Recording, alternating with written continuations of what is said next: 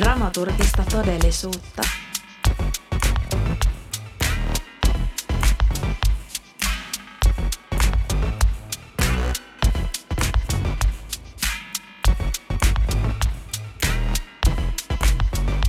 Hei! Tämä on Dramaturgista todellisuutta podcast. Tässä podcastissa keskustellaan dramaturgiasta, esitystaiteesta ja ilmiöistä, jotka resonoivat niihin. Minun nimeni on Iia. Jaksojen teossa on ollut nyt tovinen taukoa.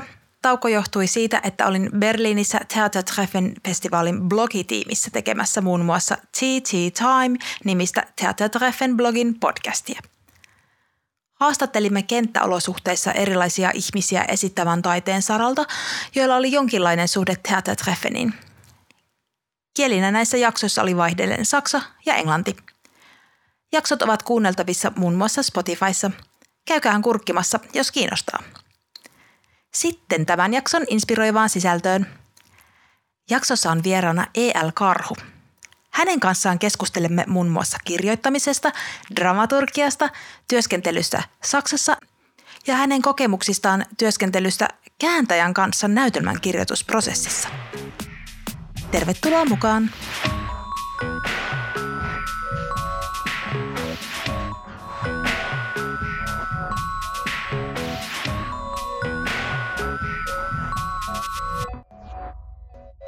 Tervetuloa tänne Dramaturgista todellisuutta podcastiin. E.L. Karhu. Kiitos.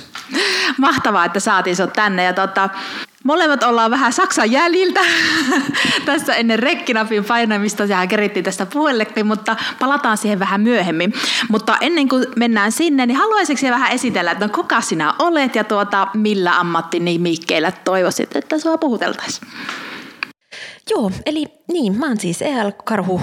Mä ö, käyttäisin niitä nimikkeitä kirjailija ja dramaturgi. Öm, myös käytän sitä näytelmäkirjailijaa, mutta jotenkin ajattelen, että se sisältyy nyt siihen kirjailijatermiin. Ö, mä oon tehnyt niin kuin näytelmän kirjoittamisen ja ö, dramaturgin työn parissa – päätoimisesti työtä oikeastaan pian jo 15 vuotta. Se aika kuluu niin nopeasti, mutta tota, on opiskellut, alun perin opiskelin valtiotieteitä Helsingin yliopistolla vähän aikaa ja sitten on opiskellut tuolla teatterikorkeakoulussa dramaturgian koulutusohjelmassa ja Berliinissä Hochschule für Schauspielkunst Ernst Buschilla muun muassa. Sitten olen opiskellut myös liutaa muita asioita, koska rakastan opiskelua ja se on harrastukseni. Mutta tota, niin, tämmöisestä se kirjailijan työ on ollut mun päätyö. Julkaisin nyt viime vuonna myös ensimmäisen romaanini nimeltään Veljelleni. Öö, ja sitten on tehnyt paljon, on tehnyt niin kuin myös esitystaiteen puolella dramaturgin töitä. Sitten on tehnyt dramaturgin työtä niin kuin muiden kirjailijoiden kanssa, elokuvakäsikirjoittajien kanssa – nyt viime aikoina myös joidenkin tota, kuvataiteilijoiden kanssa, koska kaikki tarvitsevat hyvää dramaturgia. He eivät aina tiedä sitä, mutta sitten kun he kerran saavat kokea sen, niin sitten alkaa aina se puhelin soida. Niin olen saanut myös päätyä erilaisiin tota, paikkoihin sen kanssa, mikä on hauskaa. Mahtavaa. Niin, ja monesti sitä sanotaan, että dramaturgia ei huomaa esityksessä, mutta sen puutteen huomaa. tota, no hei, mikä äh, sua kiehtoo niin kirjoittamisessa? Mikä siinä on kutkuttavaa? Äh, joo, tämä on myös sellainen kysymys, mihin jotenkin aika usein törmää. Mun on aina hirveän vaikea jotenkin vastata siihen oikeastaan sen takia, että mä oon niin kuitenkin koko ikäni, äh, niin se kirjoittaminen on ollut niin kuin tavallaan tapa olla ma- maailmassa. Nämä kuulostaa niin kuin aina niin semmoisilta jotenkin tavallaan yleisiltä. Mulla on myös tosi konkreettinen ollut niin kuin, että se lukeminen ja kirjoittaminen on ollut niin kuin super ö, jotenkin semmoisia keskeisiä asioita mun jotenkin semmoisen olemassaolon ö, kannalta. Um, Mutta ehkä nyt sitten totta kai tämä niin kuin ammattilaistuminen jotenkin muuttaa asioita, ö, niin nykyään jotenkin ajattelen, että kyllä mua kiinnostaa se joku semmoinen jumalana oleminen siinä, että tavallaan se joku semmoinen, että voi luoda niitä maailmoita ö, ja sitten jotenkin poliittis-yhteiskunnallisesti mua kiinnostaa se semmoinen, että on mahdollista niin kuin luoda maailmoita ja tarjota niitä niin kuin olemassa olevien maailmojen ja narratiivien niin kuin jotenkin tilalle tai tai, tai jotenkin trollata niillä jotain olemassa olevia tarinoita tai se, se niin kuin jotenkin kiinnostaa mua siinä niin kuin kirjoittamisessa. Ja sitten se tietty vapaus, se on, niin kuin kirjoittaminen on musta niin kuin armoton ja hieno just siinä, että jos ajattelee vaikka konkreettista teatterityötä, niin kuin vaikka esitysten tekemistä, niin siihen vaikuttaa niin moni ulkoinen tekijä, niin kuin tilat ja raha ja kaikki. Ja totta kai kirjailijankin pitää niin kuin jollain elää kapitalismissa, mutta se niin kuin kirjoittaminen on musta niin kuin ihanaa just sen takia, että siinä on kuitenkin tosi vähän mitään niin kuin ulkoisia rajoitteita, että koen sen tosi niin kuin vapaana lajina. Joo. No minkälainen, onko sulla jotakin tämmöistä niin standardia työskentelyprosessia vai miten sulla yleensä niin kuin vaikka kirjoitustyöt tai no, vaikka no, muutkin työt lähtee kuin menemään, että on, miten sinä työskentelet? Haluaisitko avata vähän sitä prosessia? Uh, joo, niin kuin kirjailijan työssä musta tuntuu, että mä itse hallinnoin sitä semmoista sen kirjailijan työn tiettyä niin kuin sisäistä kaosta semmoisella tosi tarkalla ulkoisella niin kuin rakenteella. Että mulla on hirveän tarkat rutiinit, uh, että tiettyinä aikoina tiettyinä päivinä tehdään tietty aika työtä. Ja sitten joskus sehän voi olla ihan semmoista, että se kolme kuukautta siellä työhuoneella et pysty kirjoittamaan mitään, uh, mikä on, niin kuin, voi olla ahdistavaa, mutta ne voi olla niin kuin välttämättömiä osia siinä niin kuin työprosessille. Uh, ja mä en ole semmoinen kirjailija, että mä pystyn jossain junassa tekemään mitään vakavasti otettavaa taiteellista työtä. Et toki muistiinpanoja pystyy tekemään ja se on tosi tärkeä, mutta mulla kyllä se näiden niin kuin tavallaan kunnianhimoisten valmiiden aika isojen teosten valmiiksi saattaminen vaatii semmoista aika spartalaista niin kuin kuria ja myös aika paljon semmoista maailmasta vetäytymistä, että mulla on vähän ristiriitainen suhde siihen, että se kirjoittaminen on musta aina mielekästä, mutta se vaatii myös luopua monista asioista, niin se on jotenkin semmoinen niin kuin jännite. Mun prosessit on aika pitkiä usein ja niissä mä oon puhunut semmoisesta kasautumisen prosessista, että usein niitä semmoisia muistiinpanoja ja ajatuksia, niitä niinku kertyy ja kertyy ja sitten jossain vaiheessa mä alan työstää niitä sen tietyn, että mä tavallaan sitten tiedän, että mihin maailmaan ne kuuluu ja mihin ne ei kuulu ja sitten mä alan työstää sitä maailmaa niin kuin sitten jossain vaiheessa kirjoittamalla. Joo, kiintosaa. Joo, toi onkin, tai monesti toi, toi, toi on mielenkiintoista kuulla, että miten niinku ihmiset työskentelevät. Jotkut on näitä kahvilakirjoittajia, jotka niinku tavallaan saa hirveän paljon siitä, että on ympärillä jotain pientä hälyä ja impulssia ja sellaisia. Sitten taas on ihmisiä, jotka mieluummin on siellä niin omassa kammiossansa ja siellä pohtii. Nämä on jotenkin aina hirveän hauska kuulla, että mikä on niin kenenkin tapa, tapa olla. No, tota, no aihe nyt on aina vähän semmoinen jännä sana, mutta laajennetaan vähän, vähän tätä kysymystä sillä, että minkä tyyppiset aiheet tai maastot tai ilmiöt sua niin kuin tällä hetkellä jotenkin vetää puoleensa tai jotenkin tuntuu kuumilta? Uh, joo, mä ehkä tässä just viime vuosina on ö, työskennellyt niin ruumiillisuuden ö, kanssa ehkä semmoisena isona kattoterminä sekä niin kuin näytelmä- että proosakirjoittamisessa. Ö, nyt ehkä just tuossa äh, on kiinnostunut tällä hetkellä myös jotenkin niin kuin halusta ja nautinnosta oh, ja semmoisesta ehkä niin kuin, tämä liittyy mulla vähän semmoisen kirjailijan työn kaareen, että mä oon aika paljon kirjoittanut niin kuin semmoisista jotenkin ehkä tavallaan trauman pisteistä ja usein semmoisista niin kuin, jotenkin, että se kärsimys on ollut tosi keskeinen osa sitä tematiikkaa ja kirjoitusprosessia ja se on musta tosi kiinnostavaa ja legitiimiä, mutta ehkä nyt sitten viime vuosina mä oon itse alkanut myös fokusoida semmoista tässä veljelleni teo, teoksessa, minkä tein viimeksi, niin mulla oli esimerkiksi tärkeää se, että entä jos kirjoittaisi niinku semmoisesta jostain nautinnon niinku pisteestä, että vaikka siinä sitten olisi monenlaisia teemoja ja monenlaisia kerroksia ja sitten joo, niin ehkä se, se on niinku tullut ja erilaiset niinku ruumiin tilat tässä veljelleni on myös niin kuin käsitellään vaikka just, että henkilöllä on migreeni ja silloin erilaisia tajunnan tiloja ja jotenkin sen, sen tyyppisissä maastoissa on niin kuin liikkunut ja myös niin kuin ehkä sitten semmoisista niin kiinnostaa semmoinen myöskin ehkä just ru, ruumiiden politiikan, niin kuin, että toisaalta semmoinen ruumispääomana, ruumiisiin liittyvät hierarkiat ja sitten niin kuin ehkä semmoinen niiden esillä olevien ruumiiden jotenkin haastaminen taiteessa, niin kiinnostaa mua. Joo, ja mitä tuosta kehollisuudesta sanoit, niin jotenkin ää, luettuani sen veljeni kirjan tai lukiessani sitä, ehkä paremmin lukiessani sitä jotenkin tuli semmoinen tosi kehollinen olo. Ja jotenkin niin kuin, se tuntui omassa niin kuin eri kehon osissa eri, eri, eri asiat. Että jotenkin se on kiinnostava, kiinnostavan äärellä, että miten se tulee niin kuin lihaksi tai niin kuin omaan lihaan niin kuin lukijallekin tai kuulijalle, kumminkaan sitä nyt sitten kuluttaa sitä kirjaa. Joo, tämä oli mun yksi oikeastaan pyrkimys. Siinä se romaani käyttää, mä sanoin sitä Trojan hevoseksi, että mun pyrkimys oli myös niin kuin, jotenkin päästä, päästä loisen lailla asettumaan niin kuin nimenomaan lukijan, jos puhuu siitä romaanista, niin nimenomaan lukijan kehoon. Mutta se on, se on musta hauskaa, että se, se on tuntunut jotenkin on onnistunut ja mulla on vähän semmoinen puolisyyllinen olo siitä.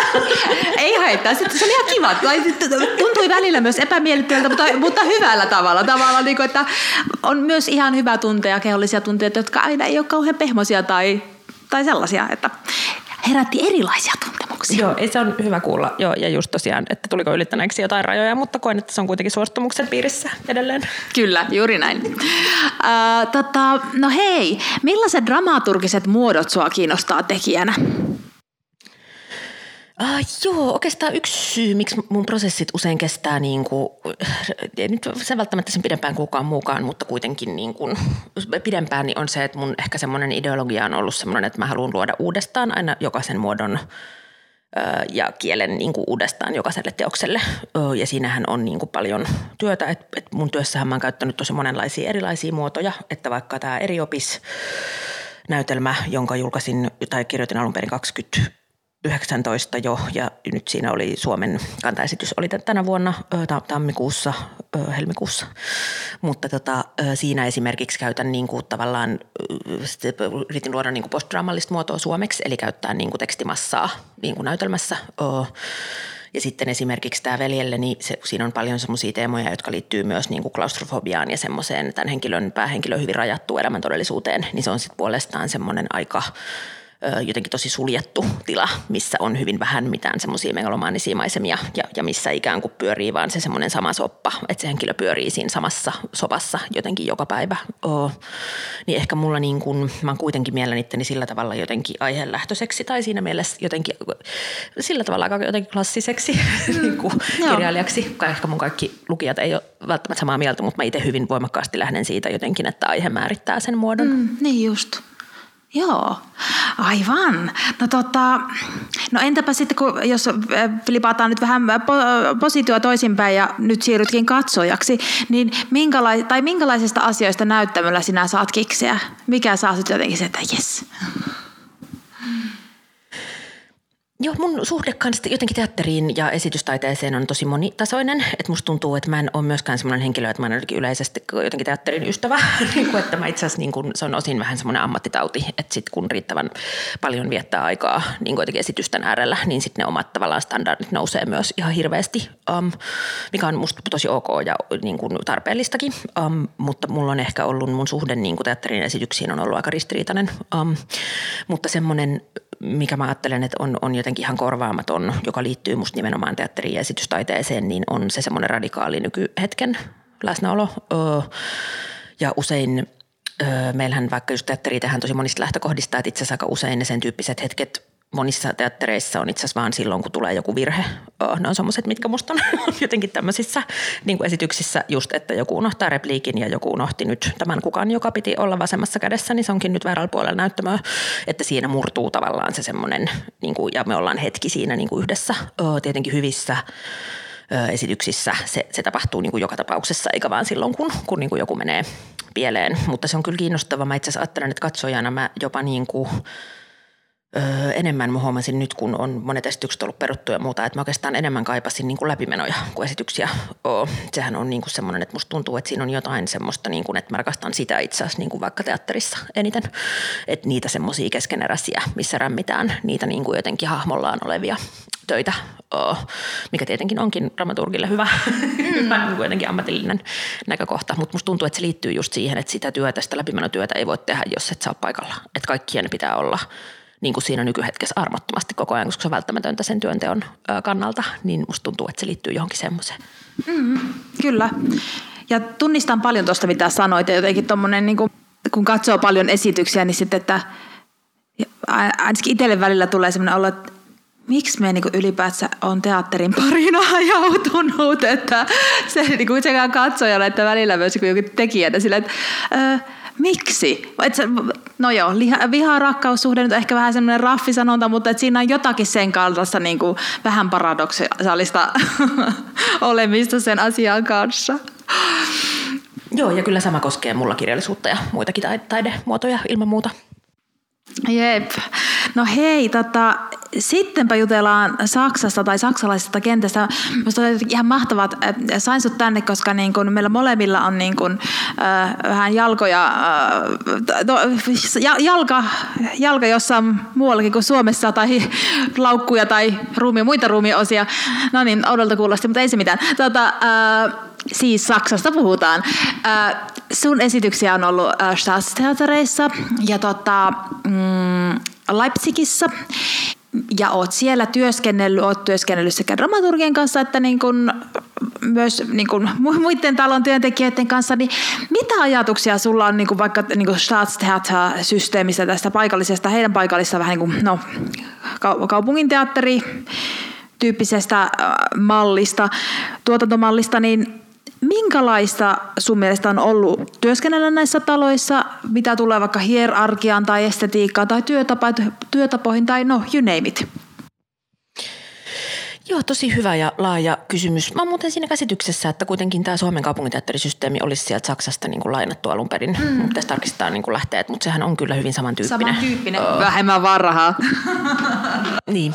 niin, no se, se on niin kuin, niin. Ja kyllä mä jotenkin itse olen sitten kokenut, että se kuitenkin niin kuin nimenomaan näytelmäkirjailijalle, että se on niin kuin semmoinen, tota, se on niin valtavasti niitä mahdollisuuksia, se maa on niin iso, että mulle se on ollut semmoinen niin kuin näytelmäkirjailija Eldorado sitten kuitenkin, että mun teksteihän on ollut just useissa eri, eri paikassa, mutta mä oon tehnyt nyt viime vuosina tilaustöitä sinne Schauspiel Leipzigiin, siellä on semmoinen diskotek-näyttämö, joka on semmoinen Saksan uuden näytelmän niin kuin päänäyttämöitä, ja se on tietenkin omalla tavallaan niin kuin erityinen konteksti, mutta siinä on, niin kuin, se on niin kuin kirjailijan kannalta ihan super ö, hyvä paikka paikka ollut ja mulla on hyviä kokemuksia muistakin teattereista. Öö, on niin kuin hirveän hyvä työskennellä oikeastaan paljon sen takia, että siellä dramaturgin – työ on niin kehittynyttä ja vahvaa ja niin kuin siellä se koskee sekä tavallaan niiden kirjoitusprosessien aikana työskentelyä että sitten niiden niin kuin tavallaan esityksen ihan tämmöisten ohjaajavalintojen ja myös niiden esitysten tekemisen, että se, se laatu on ollut niin kuin hirveän korkea ja sitten siellä mun mielestä niin kuin yhdistyy just tavallaan, että on niin kuin paljon julkista rahaa ja sitten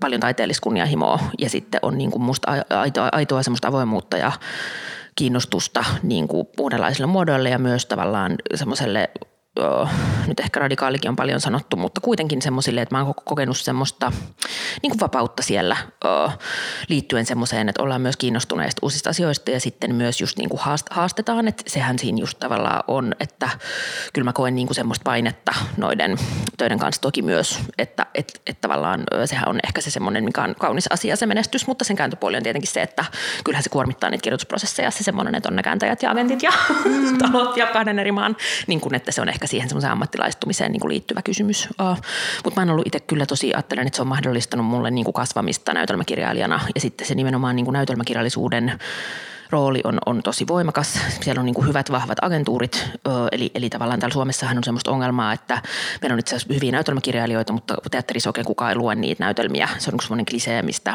ihmiset ei jaksa kuunnella, kun siitä näytelmäkirjailijat aina valittaa, mutta se on ihan niin kuin faktaa. Mm. Ja se tuottaa niin kuin semmoista ongelmaa, että on, on vaikea niin kuin motivoida itseään kirjoittamaan taiteellista kunnianhimoista näytelmää pitkään suomen kielellä. Mä en tiedä, olisiko mä jaksanut, jos mulla ei olisi kansainvälistä uraa, koska se johtaa niin kuin tavallaan siihen, että Suomessa mieluummin otetaan joku kätevä pätevä ohjaaja, joka on luvannut tehdä jotain. Ja hyvä ohjaaja on tietenkin tärkeä, hän siellä teatterissa työskentelee, mutta meillä ajoittain puuttuu se tekstien laadunvalvonta täällä ihan kokonaan. Ja niin kuin tuolla Saksassa ei ikinä menisi läpi semmoiset yritelmät, mitä täällä näkee ihan niin kuin isojen teattereiden aika isoon näyttämöllä välillä niin kuin teksteinä. Osahan on tietenkin myös tekijöitä, jotka on sekä upeita ohjaajia että hienoja kirjailijoita, mutta kaikki me emme ole niin kuin ja se on yksi syy, miksi mä en ohjaa, koska mä olen niin kuin hyvä näytelmäkirjailija kuin keskinkertainen ohjaaja. Joo, Joo, mutta se on niin. En tiedä, mulla tulee vaan refleksinä kysyä, että miten sä oot itse kokenut sen. No tota, Ehkä vielä mä nappaan tuolta monia asioita ja vähän ni, ni, niihin ja sitten la, laajennan vielä. Tota, joo, se, että se volyymi on vaan niin paljon isompi, niin tietysti on yksi asia. Ja just se, että tyyli pienissäkin kaupungeissa on se, yleensä se teatteri siellä, ja jossa on minimissään kaksi dramaturgia. Että sitten jos katsoo Suomea ja Suomen teatteritaloja, eihän jokaisessa edes ole niinku kiinnitettyä dramaturgia, saatti dramaturgeja. Niin se on myös ehkä se dramaturgin niinku ammattitaidon arvostus on ihan eri luokkaa kuin niinku, vaikka Suoma, Suomessa, tai siis koen sen näin. ihan jo niin kuin noin niin kuin volyymillisesti, että kuinka paljon niitä vaikka paikkoja on. Mm, ja toki sit siinä on myös varmasti ero, että sit kun on sen aparaatin sisällä vaikka niin kuin sopimuksella, niin se on taas aika niin kuin hektistä ja kuormittavaa ja niin kuin, aika niin kuin HC-takin se työskentelytahti. Ja sitten taas niin kuin vierailijana on varmaan vähän eri, että, että niin kuin mutta nämä muodot tietysti elää niin kuin rinnakkain, mutta jotenkin, ehkä jotenkin tuntuu, että se, niin kuin se dramaturgin ammattitaidon arvostus on ehkä siellä niin kuin erilaista. Joo, ilman muuta on. Ja se heijastuu suoraan niin kuin kirjailijaan, että toisaalta se tarkoittaa, niin kuin, että saa tosi ö, hyvää apua niin kuin sen tekstikirjoitusvaiheessa. Ja sitten myös niin, että se tarkoittaa, että niissä prosesseissa, esitysprosesseissa on sisäänkirjoitettu eri lailla se ymmärrys siitä tekstistä, koska siellä on dramaturgipaikalla, joka yleensä on vielä se, joka on ollut siellä kirjoitusprosessissa, joka niin kuin tarkoittaa sitä, että vaikka sitten päädyttäisikin poikkeamaan jostain tekstin tarjoamista, niin se ei ainakaan jää siitä kiinni, että kukaan ei ymmärtänyt eikä viittinyt lukea sitä tekstiä.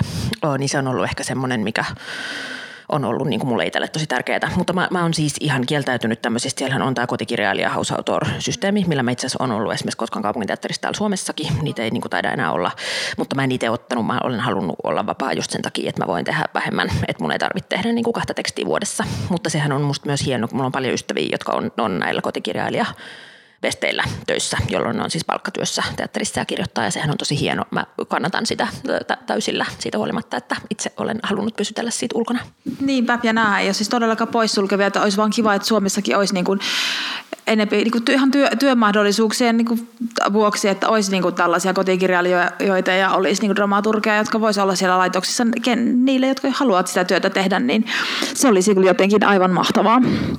No hei, äh, sitten me voidaan jatkaa tästä Saksa-asiasta vielä, mutta mennään vähän niin kuin toiseen vinkkeliin. Äh, olit hiljattain tuolla Heidelberger Stückemarkt-festarilla ja siellä oli prinsessa Hamlet pääohjelmistossa ää, kutsutuna vierailuesityksenä.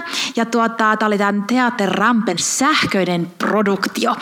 Ää, Mill, mi, millaisen vastaanoton se sai ja haluaisitko vähän kertoa, että mistä siitä on kyse? Se lähetit mulle niitä, niitä videoita, kiitos siitä ja mulla on jo vähän tästä ajatus, mutta, mutta lukijat, äh, lukijat, kuulijat, haluaisitko heille kertoa vähän, että mistä oli kyse? Ähm, joo, eli tämä on mun tämmöinen Prinsessa Hamlet-näytelmä, äh, niin äh, tämä oli niin kuin, äh, ei siis tämä kantaesitystulkinta, vaan tämän teater äh, Rampen tulkinta, niin ne piti alun perin tehdä tota, niin kuin fyysinen esitys, mutta sitten kun tuli toi covid, niin tämä ohjaaja Marie Bues rekrytoi mukaan ystävänsä Niko Eleftheriadiksen, joka on myös niin kuin elokuvaohjaaja, ja he päätyi tekemään tämän näytelmän pohjalta tämmöisen, ne käyttää sitä termiä digitaalinen teatterisarja, eli ne teki tämän näytelmän pohjalta semmoisen neliosaisen niin kuin teoksen. Se oli musta valtavan kiinnostava ja onnistunut esitys. Se teksti käyttää semmoista sarjakuvan estetiikkaa. Mulla on semmoinen niin kuin alaotsikko siinä, kun sarjakuvat tragedia ollut jo silloin alun perin. Ja se oli tosi mielenkiintoista, koska tästä tekstistä on tehty paljon näyttämösovituksia ympäri maailmaa, mutta mä en ollut koskaan itse asiassa nähnyt sitä sarjakuvaelementtiä niin voimakkaasti missään. Mulla oli semmoinen ajatus niin kuin näyttämösarjakuvasta ja se ei oikein todentunut missään niissä esityksissä, mutta sitten se todentui niin kuin tässä Rampen tulkinnassa, mikä oli tosi hauskaa. Me nähtiin kaikki se ekaa kertaa Isolkankaalla vasta tuolla Heidelbergissä. Olin nähnyt sen itsekin vasta pienellä. Se oli jonkun osan kattonut, mutta kun meillä ei ollut, meillä oli vaan etäensi-ilta, siis että me katsottiin niin, niitä. aivan, joo. Skypessä vai missä me oltiin Zoomissa kaikki joo. ympäri Eurooppaa. Ihmiset katsoi eri jostain pisteestä.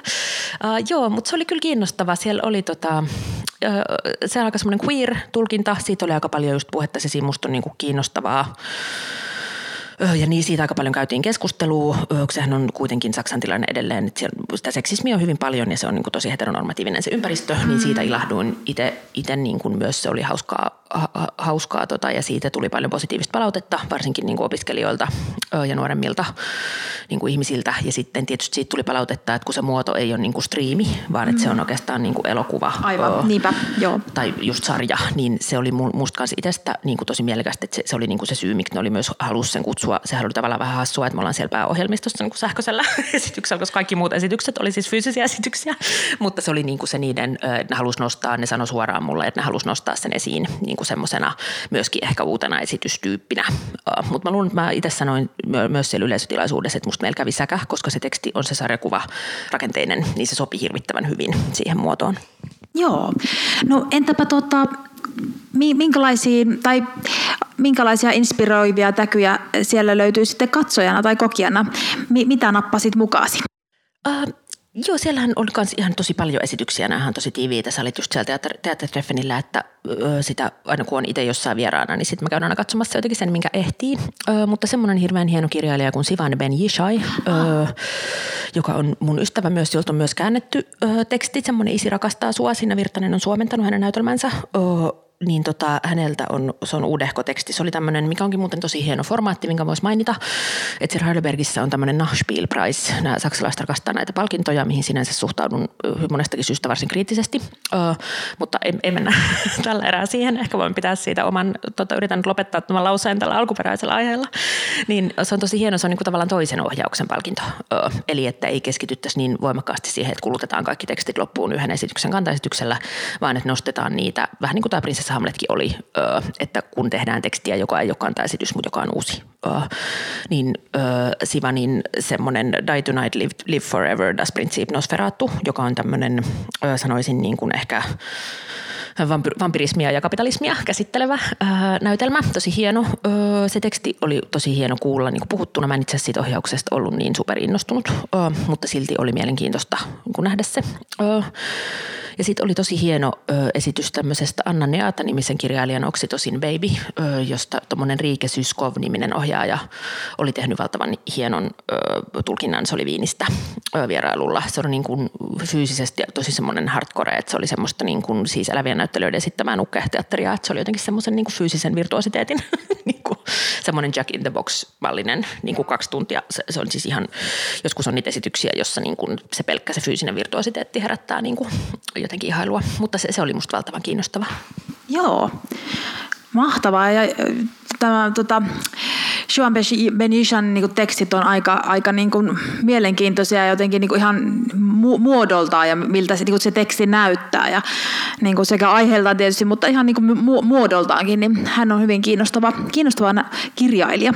Ja just hänen erään tekstin näinkin nyt sitten tuolla, tuolla Stökemäkissa, äh, anteeksi ei Stökemäkissa, kun Theatertreffenillä tuon Like Lovers Do. Ja mä olin lukenut siis sen tekstin aikaisemmin ja mä ajattelin, että hei, tämä on aika raffia kamaa, että mitenköhän, miltähän tämä näyttää näyttämöllä, että siinä mennään jotenkin niin, niin hurjiin asioihin, mutta tuota, ei se, oli, oli esityskin hurja, mutta että tuota, ei ollut semmoinen niin ahdistava, niin kuin tällaisesta tekstistä olisi voinut saa. Mutta herätti kyllä paljon niin kuin erilaisia tota, ajatuksia ja tulkintoja ihmisissä tämä kyseinen esitys.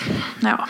Onko se nähnyt sen mahdollisesti? Mä oon nähnyt tästä, mä olin itse asiassa, julkaistiin kirjana, mä olin tuolla, tota, nyt itse asiassa just tuolla Gorkiteatterilla Berliinissä huhtikuussa. Joo. Siellä oli, mutta se oli siis lukuesitys, Sivan esitti ja liuta muita ihmisiä. Ja sitten oli semmoinen Hainas Hainas teki musiikkia. Joo. Että joo, lasken sen esitykseksi, mutta se oli tämä sama esitys, minkä sä oot nähnyt. No niin, eli tiedetään, että mistä, mi, missä estetiikassa liikutaan. Joo, mä olin myös, me luettiin niin kuin ystävien kesken sitä keskeneräistä tätä tekstiä. Se oli tosi kiinnostavaa, kun se oli Sivanilla vielä kesken.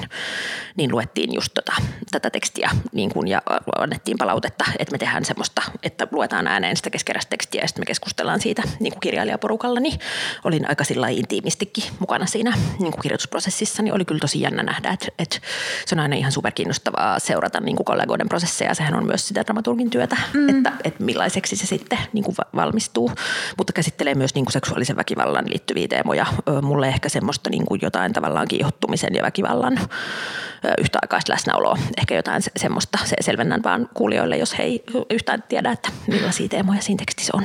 Kyllä, kyllä. Ja tota, puhuttiin niin noista sisältövaroituksista just teatteritreffenin aikana ja niin trigger warningeista, että, että se oli yksi niitä harvoja esityksiä, johon, johon oli laitettu vaikka tämä niin kuin sisältövaroitus, vaikka muissakin esityksissä tämä olisi mahdollisesti ehkä voinut olla paikallaan, mutta että tavallaan se oli kyllä niin se, sellaista kamaa, että se, se olisi voinut osua ja upota kyllä niin kuin aika rankastikin. Jutellaanko vielä vähän, vähän tästä Saksan maastosta, nyt kun kerrankin, kerrankin pääsee tästä juttelemaan. Tota, hei, äh, Eriopis-esitys, näytelmätekstit tuota nähtiin nyt äh, vähän aikaa sitten Suomessa tuolla kuulla. Onneksi sain sen itsekin. Sain liput ihan viime tingasta, niin pääsin sen näkemään ja tuota, nyt sitten sain myös katsoa tämän videotallenteen täältä Leipzigistä. Niin tuota, hyvin erilaiset ohjaajat, hyvin erilaiset esitykset näin. Tota, toisen ohjaus täällä Akse Pettersson täällä Suomessa ja sitten Anna-Sofi Maala operaohjaaja sitten siellä Saksan päässä. Niin haluaisitko se vähän näistä prosesseista jutella, että miten ne eroavat ja mitä sama niissä oli ja kiinnostaa paljon? Um, Joo, mä mietin, että mistä päin mä aloittaisin. mistä vaan? Joo, mutta tämä Eriopis on tosiaan, ehkä aloitan siitä just, että tämä siis näytelmäteksti, postdraamallinen näytelmäteksti. Ja tämä Eriopis on siis tämän klassisen Medejan tytär, jonka mä löysin, kun mä tein Medejan liittyen muuta taustatyötä. Ja sitten tämä Eriopis kertoo niin kuin tämän tämmöisen unohdetun tyttären tarinan. Siinä on niin kuin monenlaisia teemoja, mutta yksi keskeinen teema on ehkä semmoinen just julkisuuden ja true crime-julkisuuden Äh, jotenkin läsnäolo. Um, joo, mutta tämä oli siis, tein tämän tekstin siis tilaustyönä sinne Schauspiel Leipzigin. Tämä oli sen Prinsessa Hamletin jälkeen. Teatteri oli muuhun yhteydessä, että hei, pidimme tästä, että haluaisitko tehdä jotain. Ja sitten mä olin, että no, mulla olisi tämmöinen. Ja sitten he tota, tilas sen. Siellä oli tämä Herlemannin Katja silloin vielä uh, dramaturgina, uh, niin mä kirjoitin heille Mä kirjoitan, kirjoitan siis edelleen suomeksi. Tämä on just välillä just yhtälö, josta mun pitää aina muistaa siis mainita, että kun teen saksalaisten teattereiden kanssa yhteistyötä, niin mulla on siis kääntäjä kääntää versioita. Stefan Moster, hän on kääntänyt niin keskeräisiä versioita näille teatterille. Eli se kirjoitettiin yhteistyössä tämän, eli tämä on tavallaan suomenkielinen näytelmä, joka on kirjoitettu yhteistyössä saksalaisten dramaturgien kanssa, mikä on aika hauska. Myös oli mukana tämä mun Rovolt, saksalaisen kustantajan Henrike Meuntner, joka myös luki sitä tekstiä. Joo, mutta tota, mä niin kuin mun pyrkimys tämän näytelmän kanssa on ollut ö, tosiaan tuoda semmoista postdraamallista kirjoitustapaa Suomeen tai oikeastaan ehkä luoda uusi kirjallisuuden laji. Senkin takia siinä kesti hetki, koska tota, tämä on semmoinen ehkä just tunnetuin edustajan Elfriede Jelinek, eli tällainen näytelmän kirjoittamisen tapa, joka haastaa näitä perinteisiä niin kuin draaman rakenteita ja johon usein liittyy nimenomaan tämmöinen proosan näköisen tekstimassan käyttö. Ja mun pyrkimys alun perin oli just tehdä näytelmä, jossa on niin kuin tosi paljon massaa ja sitten antaa ryhmille siis vapaat kädet sovittaa.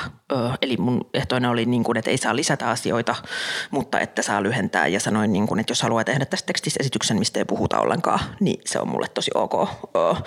Ja tämä on myös osa sitä postdraamallista perinnettä.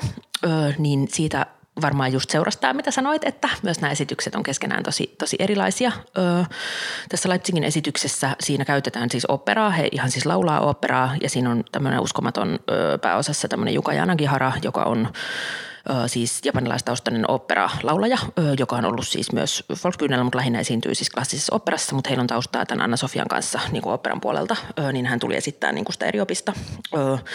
Ja se esityshän on, on hyvin semmoinen, musta se on niin kuin yhdistelmä ehkä operaa ja installaatiota, että se on hyvin semmoinen jotenkin, se, mitä mä sanoisin, hyvin siis jotenkin dramaattinen tai siis semmoinen tosi isoin elein esitetty taittaa yhteen niin kuin semmoista, just se musiikki on, on tosi olennainen siinä, että ne henkilöt niin kuin laulaa ja sitten ehkä semmoinen se vaikka päättyy semmoiseen, että tämä tämä tota, Juka eli Eriopis marssii kultaisessa mekossa ulos lavalta laulaen operaa, kuitenkin voitan riemuisena, että siinä on joku tosi semmoinen toisaalta niin kuin voimakas väkivallan, mutta myös semmoisen jonkun niin kuin tosi räjähtävän riemun niin kuin läsnäolo. Ja sitten suhde yleisöön oli ihan semmoinen, että ne kävi niin kuin tavallaan yleisön käsiksi siellä niin kuin tavallaan, että, että se liittyy siihen eksploitaation teemoihin, mutta, mutta että sitä neljättä seinää niin kuin rikottiin ja näin. Ja sitten tosiaan tämä kuuteetterin esitys, joka myös on, myös on todella hieno, jonka ohjaa tämmöinen Akse Pettersson. Siinä on niin kuin ratkaisu, jossa on tavallaan neljä eri opista, eli meillä on neljä näyttelijää, jotka kaikki näyttelee eri opista. Ja se on sitten musta hyvin tämmöinen herkkä ja jotenkin hiljainen ja ehkä jopa semmoinen, käsittelee musta paljon niin kuin isän ja tyttären suhdetta. Ja he teki kanssa niin kuin voimakkaan niin kuin sovituksen, joka sitten tavallaan ohjaajalla voi olla eri näkökulmia, että mitä teemoisiin on, mutta mulla voimakkaasti liittyy niin kuin Eriopiksen ja tämän Jason isän suhteeseen, jonka luo tämä Eriopis muuttaa äitinsä kuoleman jälkeen. Ja se oli niin kuin tosi kiinnostava nähdä nämä kaksi esitystä, koska ne on niin kuin emotionaalisesti niin erilaisia ja jotenkin tosi eri niin kuin ns-värisiä, mutta sitten ne molemmat tuntui kauhean niin kuin saksaksi on termi kuin verktroi, joka tarkoittaa niin kuin jotenkin tekstille, tekstille uskollista, uh, niin ne molemmat tuntui kauhean niin kuin kirjailijana mulle kauhean semmoisilta, että, että niissä oli niin kuin tosi paljon sitä tekstin sydäntä niin kuin mukana. Uh, ja se oli mulle kauhean antoisaa niin kuin sen takia, että tämä oli nimenomaan se mun pyrkimys, että mä halusin kirjoittaa semmoisen näyt- näytelmätekstin, josta saa tehtyä tosi monenlaisia erilaisia niin kuin esityksiä.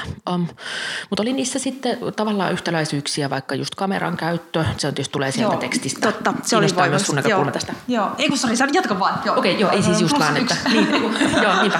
Ja se joku, sehän on siis siinä tekstissä puhutaan siitä, että eri kuvaa, mutta sen, kun paljon muuta on jätetty pois, niin senkin olisi tavallaan voinut jättää pois. Ja sitten semmoinen tietty, kun se tavallaan tulee tosi iholle, niin kuin se myös ehkä semmoinen kameravallan käyttönä ja kaikki niin kuin, tavallaan tämän tyyppiset, niin oli, oli kuitenkin niin kuin, niin kuin samantyyppisiä jotenkin. Ja sitten oli kiinnostavaa tämä eri aihe, mutta tuosta siitä veljelle, niin mä tein tosiaan myös näytelmän siitä materiaalista, niin siinä oli nyt tämä Saksan maailmankantaesitys, niin siinä itse asiassa kaikki näytteli tätä päähenkilöä, minkä on itse siis näytelmäkirjallinen määrittänyt, että se on monologi useimmilla kuin yhdellä näyttelijällä, mutta niillä oli jopa aika samanlaiset peruukit kuin mitä oli tässä Suomen eriopiksessa. Se oli musta tosi hauska, että siellä oli kans neljä, niin kuitenkin tyttö on ne peruukit päässä. Toisilla oli siniset ja toisilla oli punaiset peruukit, mutta se on musta hauska, että miten se kaikuu. Niin totta, totta. Jotain synergiaa ja mahdollisesti toisistaan tietämättä. Joo, mutta se oli kyllä tosiaan, niin että kun mietit, no mitä yhtäläisyyksiä, mitä eriäväisyyksiä, niin jotenkin se video, videon ja se, niin kuin sen, sen avulla kerrotut asiat, niin ne, niissä kyllä niin oli semmoista jotenkin niin kuin kaikua, samankaltaista kaikua, mutta sitten muuten estetiikat oli todella, todella, todella erilaisia. Niin sitten jotenkin aika niin kuin hedelmällisesti katsoa, että ah okei, okay. että et wow. Ja jotenkin itse ajattelisin, että jos ohjaajana saisin tuommoisen tekstin, niin se mikä niin kuin munkki, että silleen sitähän niin kuin voi tehdä rinkilöitä tai täytettyjä munkkeja tai mitä vaan, että, niin kuin, että se taipuu niin kuin aika moneen, että sille aika herkku. Joo, se on siis julkaistu myös kirjana, sen saa kirjastosta, jos haluaa lukea, niin tota, eri opis. Yes. No hei, tota, tosiaan kerroitkin tuossa, että kirjoitat suomeksi ja sitten äh, Stefan Moste niitä kääntää. Ja itse asiassa tämä podissakin vierailut Saara Turunen kanssa, hänenkin äh, totta, tekstejä taitaa itse saksaksi kääntää Stefan Moster, muistailen, että hän sanoi näin. Niin tuota, millaista yhteistyötä tämä oli tämä yhteistyö kääntäjän kanssa, että kun mainitsitkin tuossa, että versioita jo annoit hänelle ja näin, niin haluatko avata vähän sitä? Joo, tämä tosiaan on ihan tosi keskeinen tässä, kun tekee tavallaan kantaesityksiä kielialueella, jonka kielellä ei kirjoita, niin sitä ei voi millään tavalla yliarvioida sitä kääntäjän niin kuin merkitystä. Että näen sen ihan valtavan keskeisenä sen yhteistyön niin kuin Stefanin kanssa. Stefanhan on itse myös kirjailija, mutta varmaan tämän yhteistyön kannalta on ollut hyödyllistä myös se, että mulla on tosi pitkä kokemus kääntäjien kanssa työskentelystä, että mun kaikki näytelmät on käännetty varmaan onkohan 890 kielelle ja mä oon tehnyt tosi paljon kääntäjien kanssa niin urani aikana yhteistyötä. Mä oon jonkin verran myös itse kääntänyt näytelmiä. Tän on viime vuosina enää ehtinyt. Mulla on semmoinen krooninen huono omatunto, että pitäisi tehdä sitä enemmän. Mutta toi oikeastaan toi eriopis oli ensimmäinen prosessi, joka me tehtiin Stefanin kanssa niin, että hän käsi keskeräisiä versioita. Tämä oli teatterin ehdotus, mä en olisi tullut itse oikeastaan edes ajatelleeksi sitä, mutta he ehdotti, että no entä jos tehtäisiin näin. Ja oli se aika jännittävää niin kuin silloin aluksi, kun mä en tuntenut myöskään Stefania kauhean hyvin, kun se on kuitenkin tosi eri asia kääntää niin kuin valmis teksti. Mm-hmm. Toki siinäkin käy keskustelua ja sekin on intiimiä, mutta mä oon aika sillain hyvin harvoin näytän oikeastaan yhtään kellekään mitään alkuvaiheen keskeisiä, keskeneräisiä niin kuin versioita, että niitä näkee ihan yksi mun luottodramaturgia, sitten jos on pakko, niin mä näytän niitä teatterille. mutta, mutta se oli tosi intiimiä. Ja sitten, no mä muistan, mutta Stefan on superammattimainen, mutta ne ekat versiot varsinkin tuosta eriopiksesta, kun siinä mä loin oikeasti sitä uutta kirjallisuuden lajia, niin se oli niin kuin tosi työläs prosessi ja ne versioiden välissä tapahtui tosi isoja muutoksia. Ja se yksi paine tietenkin kirjailijalle tulee, tulee niin kuin, mistä mä keskustelin Stefanin kanssa, että tulee paine siitä, että mä teetän kääntäjällä esimerkiksi turhaa työtä, kun tavallaan kirjailijan työssä on tosi tärkeää, että jätetään pois asioita, kun ne vanhenee mutta siinä voi herkästi tulla semmoinen niin kuin joku hyvän ammattilaisen paine, että sen ekan version pitäisi olla jo valmis, jotta kääntäjän aikaa ei mene hukkaan. Ja niin. Niin kuin siinä on niin kuin tämän tyyppisiä, mikä ei tietenkään hänellehän maksettiin sit työstä, että, mutta mä näen itse, että näissä yhteistyössä on tosi tärkeää keskustella niin kuin tämän tyyppisistä asioista. Um, mutta ne eriopiksen ekat versiot oli hyvin semmoisia hahmo, että se oli ihan semmoista, että koira, hanki, glitter, joku sitten muistan Stefan vaan kirjoitti, että voisi ehkä olla hyvä niin kuin tavata ja keskustella, että saisin vähän kontekstia. Tämä on siis semmoisella tosi, se on niin kuin ammattilaisen, mutta kyllä se kyllä. oli varmaan niin kuin, just varsinkin se eka, eka, kun hän ei sitten myöskään tuntenut tavallaan mun kirjoitustapoja. Niin, aivan totta, joo. Mm. Niin, niin, joo, mutta siis tosi antoisaa se niin kuin oli ja kyllähän siinä niin kuin oppii ihan hirveästi niin kuin kirjailijana. Se on mua kouluttanut ehkä semmoisen asioiden artikulointiin, niin kuin että se, sitä on vähän vaikea että kuinka sen pystyisi selittämään, mutta kun se kääntäjä, kääntäjä joutuu ja saa tosi syvällisesti niin kuin perehtyä siihen tekstiin ja sen tekstin ehkä semmoiseen, mä sanon niitä niin kuin rihmastoiksi, eli niistä, mit, siitä, niistä logiikoista ja kaikista, mitä on siellä niin kuin sen, mä aina sanon, että niin kuin jäävuori, että siellä on tavallaan alla ihan valtavasti kaikkea muuta ja oikeastaan se kaikki muu on se, minkä kanssa kääntäjä tosi paljon työskentelee. Uh, niin se on ehkä niin kuin koulinut mua semmoiseen, että musta on tullut hirvittävän hyvä artikuloimaan mun erilaisia niin kuin pyrkimyksiä keskeräisten tekstien kanssa. Siinäkin on niin kuin riskejä, koska tota, se on musta tärkeää, että myös saa tehdä sen tiedostamattoman kanssa niin kuin töitä, että, että se vaatii musta kääntäjältä myös ymmärrystä siitä, mm. että ne asiat on niin kuin jotenkin kesken. Um, mutta mä oon kokenut sen kauhean isona niin kuin jotenkin kunnian osoituksena, että se on ollut niin kuin mahdollista. Ja joku just kyseli jossain haastattelussa että, ö, täällä Suomessa, että no millaisia ongelmia siihen on liittynyt siihen, että työskennellään kielialueen yli. Ja sitten mä vaan sanoin, että no itse asiassa ei yhtään mitään. Mm. Että mä en ole huomannut itse asiassa mitään kontekstuaalisia eroja, se on aika jännä. Joo. Että mä en tiedä, onko se joku mun kirjailijalaatuun liittyvä asia varmaan kyllä, mutta osin mä laitan sen ihan Stefanin pikkiin, että se on niin valtavan taitava kääntää Hän niitä versioita. Joo, hän on tosi hyvä. Ja tavallaan niin kuin tuossa niin kuvailetkin, että varmasti on niin kuin aika herkkä prosessi, että ollaan niin kuin jotenkin auki ja näytetään niin kuin aika, aika niin kuin aikassakin vaiheessa olevaa kamaa. Ja varsinkin, jos ei niin kuin se omaan työntapaan kuulu, mutta että jotenkin ajattelisi, että tuo, tuo myös semmoinen jotenkin mieletön niin kuin kasvun paikka kirjailijana ja niin kuin tekstin tekijänä, että on jotenkin siinä niin kuin se jonkunlainen niin kuin peilauspinta tai että vaikka jotenkin juttelisikin vaan niin kuin kielen kääntämisestä tai jotenkin jostain sen tyyppistä nyansseista, niin se ei ole kuitenkin koskaan vaan niin kuin tekstiä, vaan se niin kuin avaa aina jonkun maailma ja konteksti ja kaiken sen siinä ympärillä, niin se voi myös parhaimmillaan varmaankin myös omia ajatuksia vähän niin kuin kirkastaa, että itse mitä me oikeastaan haluankaan sanoa, että mihin, mihin, mihin tämä teksti on menossa. Niin, on, onhan se ihan niin kuin valtavaa luksusta, kun tekstejä myös niin paljon luetaan huolimattomasti. Ja varsinkin tämmöisiä niin sanottuja pseudokirjallisuuden lajeja, niin kuin näytelmää Suomessa esimerkiksi edelleen pidetään, että se oli ihan oikea kirjallisuutta. Että nyt mä olen sitten oikea kirjailija, kun mä oon kirjoittanut yhden romaanin, vaikka se ei ole yhtään sen parempi kuin ne mun näytelmätkään. Mutta niin kuin varsinkin tuohon liittyen mä oon niin kuin ehkä nyt just sitten vasta, mulla se lähti niin aikaa, kun jo aikaa näytelmää käännettiin monelle kielelle, niin mä niin totuin siihen, että tämä on ihan normaalia. Mm. Tuli jälkikäteen vähän sillä, että tietenkin se pitäisi olla, mutta eihän se usein ole. Niin mä niin kuin huomaan, että se on mulle myös, se on tehnyt musta niin kunnianhimoisemman kirjailijan, koska mä oon ollut tekemisissä ihmisten kanssa, jotka on oikeasti välittänyt siitä, että mikä se laatu on ja, ja, ja se niin kuin monikerroksisuus. Ja kääntäjähän on semmoinen tosi epäkiitollinen ammatti myös monessa mielessä, että se on niin hirvittävän huonosti palkattu ja sitten siitä puuttuu edes se pieni niin kuin joku yhteiskunnan arvostus, mikä meillä kuitenkin on niin kuin sit kirjailijoille. Um, mutta tota, ja siinä mä ajattelen, että kyllä yhteistyössä on ollut tosi hyödyllistä se, että mä oon itse kääntänyt kuitenkin ammattimaisesti myös, että on niin kuin joku semmoinen taju siitä kentästä. Ja joskus kääntäjät arastelee sitä, että, että ne vaikka kysyy, sanon, että musta on aina todella hyvä, että kysyy, että mulle se on merkki hyvästä kääntäjästä, että se mm. kysyy. Että päinvastoin, jos ei kysy mitään, niin se on mulle usein vähän sellainen hälytysmerkki. Niinpä. Että miten ei, en sano aina, mutta se, sit voi olla vähän sellaisia hassuja väärinkäsityksiä, mm. että jos on riittävä ammattilainen, ei tarvitse kysyä mitään ja niinhän se ei niin kuin ole. Mutta prosessit on tosi erilaisia, että sitten veljelleni sen näyttämö version kanssa, niin siinä oli niin kuin, se syntyi paljon valmiimpana se kieli. Se oli myös tietysti se, että mä en yrittänyt luoda uutta kirjallisuuden lajia, vaan mä kirjoitin niin kuin tavallaan klassisempaa materiaalia, tässä tapauksessa monologia, mutta että siinä esimerkiksi me käytiin enemmän keskusteluja niin kuin, no kyllä se on itse asiassa on kiinnostava anekdootti, ehkä tähän on siinä velilleni käyttää siis kar- karkkeja, se liittyy tähän ruumillisuuteen, mistä puhuttiin aikaisemmin, että mä käytän sitä manipulaatio kautta taiteellisena tekniikkana saada lukija samastumaan tähän henkilöön, päähenkilöön, johon hän ei muuten ehkä samastus ollenkaan, niin mä teen sen niin, että mä esittelen tuttuja makuja, eli mä käytän Fatserin sinistä ja hyvää makumasta. Ja oletan niin kuin, että kaikki suomalaiset syönyt näitä karkkeja, jolloin ihmisille tulee intuitiivinen makumielikuva, jolla ne samastuu siihen henkilöön. Mutta sitten kun se siirtää toiseen maahan, niin sehän Aivan. ei enää tietenkään niin kuin toimikaan. Ja sitten tähän on ihan normaalia kääntämisessä, puhutaan niin kuin kotouttavasta käännöksestä. Mä opiskelin myös kääntämistä vähän aikaa. Joo. Eli nämähän on ihan tosi peruskysymyksiä, mm. että sijoittuuko tämä teksti Suomeen vai sijoittuuko se Saksaan. Mutta esimerkiksi tässä mä sanoin jo etukäteen Stefanille ennen ensimmäistä versiota, että haluaisin, että tässä käännetään niin, että ne on karkkeja, jotka myös paikalliset tuntee, koska tässä on tämmöinen tekniikka, mitä käytän, mitä tämän tyyppisiä keskusteluja me käydään jo ennen kuin se käännösprosessi Aivan. alkaa, niin, niin onhan se niin kuin kuitenkin suht edistynyttä työskentelyä. Oliko ne Haribon kumipieschen vai mitä siinä oli? No mä ehdotin Hariboa, koska se voisi olla myös Suomessa, koska se teksti kuitenkin Aivan. tapahtuu Suomessa. Joo. Sitä Meillä oli Haribo ja Milka, Joo. niistä me niin kuin sit puhuttiin. On siellä, sit on, siellä on muita niin kuin vaikka tämä... Ritterspad. Niin, sitä, mm. kun sitä ei Suomessa oikein nykyään niin. sitä myydään, mutta se, totta, joo. se on jo vähän, se on kvadraattis praktisch gut. se oli meillä semmoinen mahtava mainoslause, sori. Ne, neliömäinen käytännöllinen hyvä, se on musta maailman saksalaisen mainoslause, mikä Rittersportilla on. Mutta tota, joo, ja sitten siellä on kyllä jonkin verran, esimerkiksi äh, siinä on tekstissä käytetään tämmöistä termiä kuin mahkuilija, joka on tämän päähenkilön veljen tyttöystäväehdokkaista, niin sen Stefan on kääntänyt tämmöisen termillä kuin spekulette, josta mulle selvisi sitten vasta harjoituksissa Ruotsissa, että Saksassa on joku tämmöinen jugurette-niminen joku niin kuin, jogurttiasia, mihin se yhdistyy. Ja... Totta, aivan, aivan, ha, smart.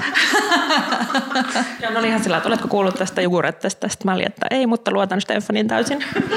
Jos en väärin muista, niin nämä jogurette, tuota, nämä on tämmöisiä suklaa, pieniä suklaapatukoita, jossa on tämmöistä niin vähän äh, mansikkatyyppistä kreemijutskaa sisällä. Toivottavasti menet ihan täysin läpi ja päähän niin puhuu, mutta musta ne on näitä. Ja okei, no niin, se vie jo heti tiettyyn maastoon. Kuulostaa upealta. No niin, ja siis tosiaan tätä podcastia ei mikään karkkilafka sponsoroi vielä, mutta jos joku on kuulolla, niin voidaan neuvotella.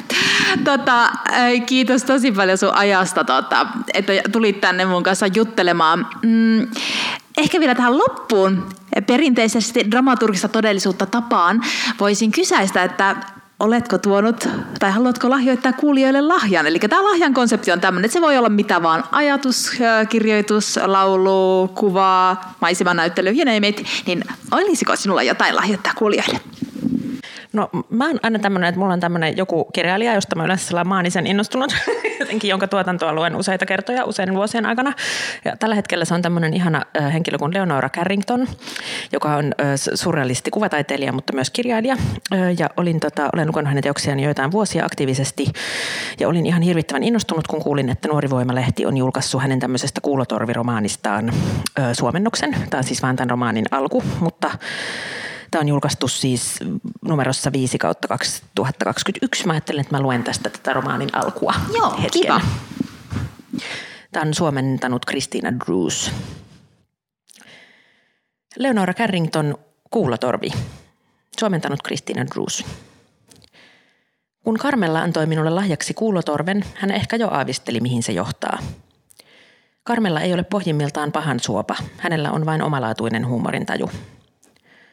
Kuulotorvi oli ehdottoman hieno esine lajissaan, vaikka ei ollutkaan kovin nykyaikainen. Se oli kuitenkin poikkeuksellisen kaunis. Se oli koristeltu hopea- ja helmiäiskuvioilla ja kaareutui komeasti kuin biisonin sarvi. Esteettisesti miellyttävä ulkomuoto ei ollut esineen ainoa ominaisuus. Kuulotorvi vahvisti äänet niin hyvin, että tavallinen keskustelu kuului mainiosti myös minun korviini. Tässä kohdin täytyy sanoa, ettei vanhuus ole pilannut kaikkia aistejani. Näköni on yhä erinomainen, joskin käytän lukulaseja kun luen, mitä en tee juuri koskaan. Toki reumatismi on painanut minut hieman kumaraan. Se ei kuitenkaan estä minua käymästä kävelyllä, kun sää on leuto, eikä lakaisemasta huonettani kerran viikossa, nimittäin torstaisin. Siinäpä mainio liikuntamuoto, yhtä aikaa sekä tarpeellinen että kohottava. Lisättäköön, että katson yhä olevani yhteiskunnan hyödyllinen jäsen ja kykenen tilaisuuden tullen olemaan myös miellyttävää ja hauskaa seuraa. Hampaita minulla ei ole, enkä ole koskaan kyennyt käyttämään tekohampaita, mutta siinä, siitä ei ole minulle pienintäkään haittaa. Minun ei ole tarpeen purra ketään ja saatavilla on monenlaisia pehmeitä ruokia, helposti hankittavia ja helposti sulavia. Vaatimattoman ruokavalioni perustana ovat soseutetut kasvikset, suklaa ja lämpimään veteen kastettu leipä. En syö lihaa, sillä minusta on väärin riistää henkieläimiltä, kun liha on kuitenkin niin sitkeää pureskeltavaksi. Olen nyt 92-vuotias. Viimeiset noin 15 vuotta olen asunut yhdessä poikani perheen kanssa. Talomme sijaitsee lähiöalueella ja Englannissa sitä kutsuttaisiin paritaloksi, johon kuuluu pieni puutarha. En tiedä miksi sitä täällä kutsutaan, mutta varmaan luennehdinta olisi espanjankielinen vastine fraasille tilava residenssi puiston keskellä. Se ei pidä paikkaansa, talo ei ole tilava, se on ahdas, eikä lähistöllä ole mitään edes etäisesti puistoa muistuttavaa. Meillä on kuitenkin mukava takapiha, jossa minulla on seurannani kaksi kissaani, kana, kotiapulainen ja apulaisen kaksi lasta, kärpäsparvi ja Magei-niminen agaavekasvi. Kiitos. Kiitos EL Karhu visitistä äh, dramaturgista todellisuutta podcastista ja ihanaa ke- kai nyt voi sanoa jo kesää. Ihanaa kesää. Kiitos, tämä oli tosi antoisaa. Samoin ihanaa kesää. Kiitos. Ja schönen Tag noch. Tämä oli dramaturgista todellisuutta.